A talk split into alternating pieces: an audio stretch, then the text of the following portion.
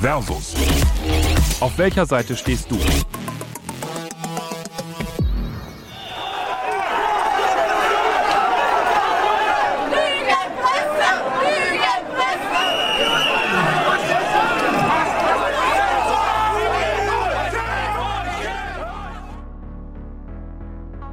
Berlin im August letzten Jahres. Im Rande einer Corona-Demo stürmen hunderte Rechte bis auf die Treppen vor dem Reichstagsgebäude vor. Dabei, wie immer auf rechten Demos, Deutschlandflaggen. Irgendwie bekomme ich da immer ein mulmiges Gefühl. Der Reichstag und die Flagge sind doch die Symbole unserer Demokratie. Darf man denen das einfach so überlassen? Aber vielleicht tun wir auch zu wenig. Flagge gezeigt habe ich das letzte Mal bei der WM 2006 und ich würde niemals auf die Idee kommen, mir eine Deutschlandflagge ins Zimmer zu hängen. Aber geht das nur mir so? Ich habe junge Berliner im Tiergarten gefragt. Ich glaube, eine Deutschlandflagge einfach so würde ich mir nicht ins Zimmer hängen. Ich würde es aber mit anderen Länderflaggen auch nicht machen. Wenn Amis in ihrem Garten eine riesige Amerika-Flagge haben, finde ich das auch komisch. Eine Flagge von einem Verein wäre für mich da eher was, wäre was anderes. Aber als, als Verein, Land an sich, ich weiß nicht. Ich habe auch das Gefühl, in unserer Generation, gerade in Deutschland, ist das auch nicht mehr so ein Ding. Nee, irgendwie nicht so. Glaube nicht. Also zunächst mal wüsste ich jetzt auch gerade gar keinen Ort dafür. Und zum anderen brauche ich das irgendwie nicht. Ich glaube nicht. Ich glaube, stilistisch wäre das nicht so schön. Und an sich, das Bedürfnis dazu habe ich auch nicht. So richtig gut kommt die Deutschlandflagge ja hier nicht weg. Aber wie ist das denn? Können wir uns die Symbole überhaupt zurückholen? Und sollten wir das überhaupt tun? Man nimmt quasi die, die eine Seite dieses Symbols, das jetzt meine, meine Meinung, meine Partei unterstützt und beansprucht das dann komplett für sich. Und dadurch kommt dann so eine Distanzierung zu solchen Symbolen. Ich finde, so eine Umkonnotation oder Rückholung ist, glaube ich, nicht machbar, weil da einfach zu viel mit dranhängt, auch zu viele Emotionen. Ich glaube, die Frage ist, womit werden die Symbole assoziiert? Werden die Symbole, also zum Beispiel die Deutschlandfahnen, die natürlich auch für die Nation stehen, mit dieser Art von Leuten symbolisiert, die durch Gestik, Mimik und so weiter auch entsprechende andere Assoziationen zulassen? Oder versuchen wir dieses Bild vielleicht positiver zu besetzen, indem wir sie zum Beispiel bei den Olympischen Spielen mit hinhängen haben? Das finde ich, da müsste man unterscheiden. Also im Alltag nein, beim Sport darf die Flagge mal raus. So richtig überzeugend finde ich das noch nicht. Weiter südlich finde ich dann aber doch noch ein Nationalsymbol mit dem sich, glaube ich, mehr Menschen identifizieren können. Im sogenannten Bendler-Block scheiterte 1944 das von einer Widerstandsgruppe um Ludwig Beck und Klaus Schenk Graf von Stauffenberg geplante Attentat auf Hitler, welche hier mit einem Denkmal geehrt werden. Eigentlich wäre hier richtig was los, denn seit 1953 leistet hier die Gedenkstätte Deutscher Widerstand wichtige politische Bildungsarbeit, vor allem für Schulklassen. Wegen Corona ist aber alles zu, daher lädt der Innenhof gerade jetzt zum Innehalten ein. Wenn mir jemand etwas Positives zu Nationalsymbolen sagen kann, dann doch bestimmt hier. Auf dem Klingelschild entdecke ich dann einen Namen, der mich stutzig macht. Reichsbanner Schwarz-Rot-Gold, Bund aktiver Demokraten. Google verrät mir, dass demokratische Parteien den Verband 1924 als Wehrverband für die junge Republik ins Leben gerufen haben. Aber Reichsbanner klingt ja ganz schön martialisch. Ich treffe mich mit dem Geschäftsführer Lukas Kopel. Vielleicht kann er mir da weiterhelfen. Das ist natürlich eine Frage, die uns immer wieder gestellt wird. Klar, alle Begriffe, die den Namen Reich tragen, sind heute verdächtig, auch aus guten Gründen. Das Reichsbanner hat damals aber bewusst seinen Namen beibehalten. Man hat schon gesagt, dieser Name stand immer für etwas Gutes. Damals sind auch Kameraden, so sich die Mitglieder heute noch bezeichnen, für diesen Verein gestorben. In der Weimarer Zeit sind ja sehr viele auch umgekommen in den Straßenkämpfen und anderen Auseinandersetzungen, sodass man also da eine positive Tradition hat, die es aus unserer Sicht zu wahren gilt. Und im Grunde auch, und das war immer auch der alte Ansatz des Reichsbanners, solche Begrifflichkeiten sich eben nicht von den Rechten wegnehmen zu lassen. Hm, klingt irgendwie logisch. Aber wieso brauchte man damals überhaupt so einen Verein? Dieses neue System, was ja erst nach der Kriegsniederlage entstanden war, war kein Staat, der von allen gewollt worden war. Also eine demokratische Gesellschaft, der demokratische Staat war schlicht und einfach nicht besonders eingeübt.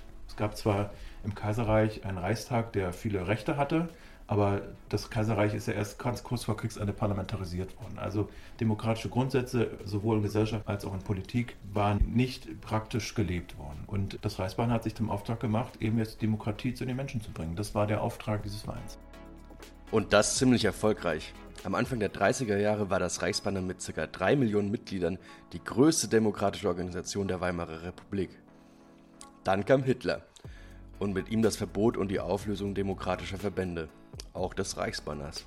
Aber wie ging es nach dem Krieg weiter? Nach dem Krieg gab es sehr früh Bestrebungen, das Reichsbanner wieder zu gründen. Die Leute sind ja auch mit Bewusstsein in diese Zeit des Nationalsozialismus gegangen und haben sich gesagt, wenn es soweit ist, sind wir wieder da. Nach Hitler kommen wir. Das war schon damals ein bewusster Ansatz.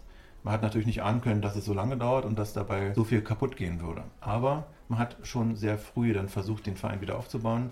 Im Grunde analog zur SPD mit Schumacher, der sehr früh auch begonnen hat, die SPD wieder aufzubauen. Aber äh, die Alliierten haben zunächst mal das nicht zugelassen. Aus bewussten Gründen, indem man sagte, alte Organisationen werden nicht wieder gegründet. Schon gar nicht, wenn sie sozusagen so einen, so einen Wehrcharakter hatten, wie das Reichsbahn bei ihnen ja auch hatte. Sodass es also erst 1953 dann zur Wiedergründung kam. Und seit dieser Zeit existieren wir sozusagen in dieser Aufstellung natürlich nicht mehr so mitgliederstark. Heute mit so ungefähr 600 Mitgliedern, damals werden es noch ein paar tausend gewesen sein. Ja, und seit dieser Zeit ist eigentlich auch so die Stoßrichtung, politisch-historische Bildungsarbeit zu machen. Eine Aufgabe, die, wie ich mir vorstellen kann, gar nicht so einfach ist. Gerade in einem Land, welches im letzten Jahrhundert Nationalsozialismus und Spaltung miterlebt hat. Oder? Das Nationalbewusstsein in Deutschland ist zweifach gebrochen, mindestens zweifach gebrochen. Und das eine neue Generation positiv zu tradieren, ist keine einfache Geschichte. Deswegen kann man das jetzt zwar kritisieren und äh, fordern, dass es besser werden muss, ist aber nicht immer so einfach umzusetzen. Denn das muss, ist ja auch ein Gefühl. Es, die Leute müssen damit etwas Positives verbinden. Und das muss eigentlich unsere Aufgabe sein, dafür zu wirken, den Leuten klarzumachen, ein schwarz-rot-goldenes Nationalbewusstsein ist nichts Schlechtes, sondern einfach etwas Gutes. Es hat seine Anknüpfungspunkte in der deutschen Geschichte, die weit über 150 Jahre alt sind. Und das ist gut. Und das muss man den Leuten einfach so auch vermitteln, so banal es klingt. Äh, unser Verein kann da, denke ich, sehr viel zu beitragen, denn wir haben eben eine ungebrochene positive Geschichte, weil wir auch tatsächlich älter sind als das Grundgesetz zum Beispiel. Wir haben schon in dieser Zeit vor dem Grundgesetz in der Weimarer Demokratie äh, für diese Farm und für diese Prinzipien gekämpft. Deswegen haben wir da eine große Glaubwürdigkeit. Aber so ein kleiner Verein, wie wir heute sind, kann natürlich dieses Problem nicht für Deutschland lösen. Da müssen andere mithelfen. Das ist auch eine Sache der Parteien. Das muss ja kollektiv am Ende gelebt werden. Aber das kann man eben nicht verordnen. Man kann nur dafür werben und auf die positiven Traditionen ähm, aufmerksam machen gegenüber solchen Tendenzen, wie wir sie vor dem Reichstag jetzt erlebt haben, weil dann auch klar wird, man lässt sich sowas nicht wegnehmen. Wenn die Leute in sich ruhen mit dieser Überzeugung, dass dieses Symbol für das Richtige steht, dann lässt man sich sowas auch nicht so einfach wegnehmen. Darum geht es auch. Ein positiv neu erfundenes Nationalgefühl könnte also vor Vereinnahmung schützen. Aber wie kann man darauf konkret hinarbeiten? Unser Ansatz ist es eigentlich immer, also den besonderen Wert dieser Farben zu betonen und auch seine Geschichte herauszustellen. Viele wissen mit Schwarz-Rot-Gold historisch nichts anzufangen. Es ist auch einfach eine Bildungslücke. Und da muss man gegen vorgehen, indem man einfach aufklärt. Das passiert zu wenig. Und wenn das dann irgendwann mal darin mündet, dass auch der, der Staat viel offensiver mit seinen Symbolen umgeht und sie auch viel offensiver benutzt, dann wäre schon viel geholfen. So ein Beispiel, was mir immer im Kopf ist, wenn man sich den Reichstag anguckt im Plenum, im Sinne der 2000er Jahre eben doch sehr in Grau in Grau. Das war halt so damals die moderne Farbe. Da ist halt leider aber nur eine schwarze und goldene Fahne im Plenum. Es ist eine sehr zurückhaltende staatliche Selbstinszenierung, auch aus guten Gründen. Aber ich wäre dafür, dass man das auch in öffentlichen Zeremonien viel stärker betont. Offensiverer Umgang mit Nationalsymbolen? Und das, wo das Reichsbanner sich doch hauptsächlich aus Sozialdemokraten zusammensetzt, kommt da kein Gegenwind aus der Partei? Das ist in der SPD jetzt kein Thema, womit man offene Türen einrennt. Viele flüchten sich ja da eher so in die Europa-Identität, was ja auch an sich okay ist, aber das wird dann auch gerne benutzt gegen eine deutsche Identität und auch gegen deutsche Nationalsymbole, die man da in manchen Kreisen der SPD auch ganz offen ablehnt, zum Beispiel bei den Jusos. Das ist äh, keine einfache Geschichte, aber ich würde sagen, die Sozialdemokraten haben da eine besondere Glaubwürdigkeit, weil ihnen einfach keine rechten Tendenzen zu unterstellen sind. Es wartet also noch viel Arbeit auf Lukas und das Reichsbanner. Aber was denkt ihr? Kann man die Nationalsymbole wieder zurückholen? Und ist das überhaupt eine gute Idee? Schreibt uns dazu gerne eine Nachricht. Bis dahin, vielen Dank fürs Zuhören.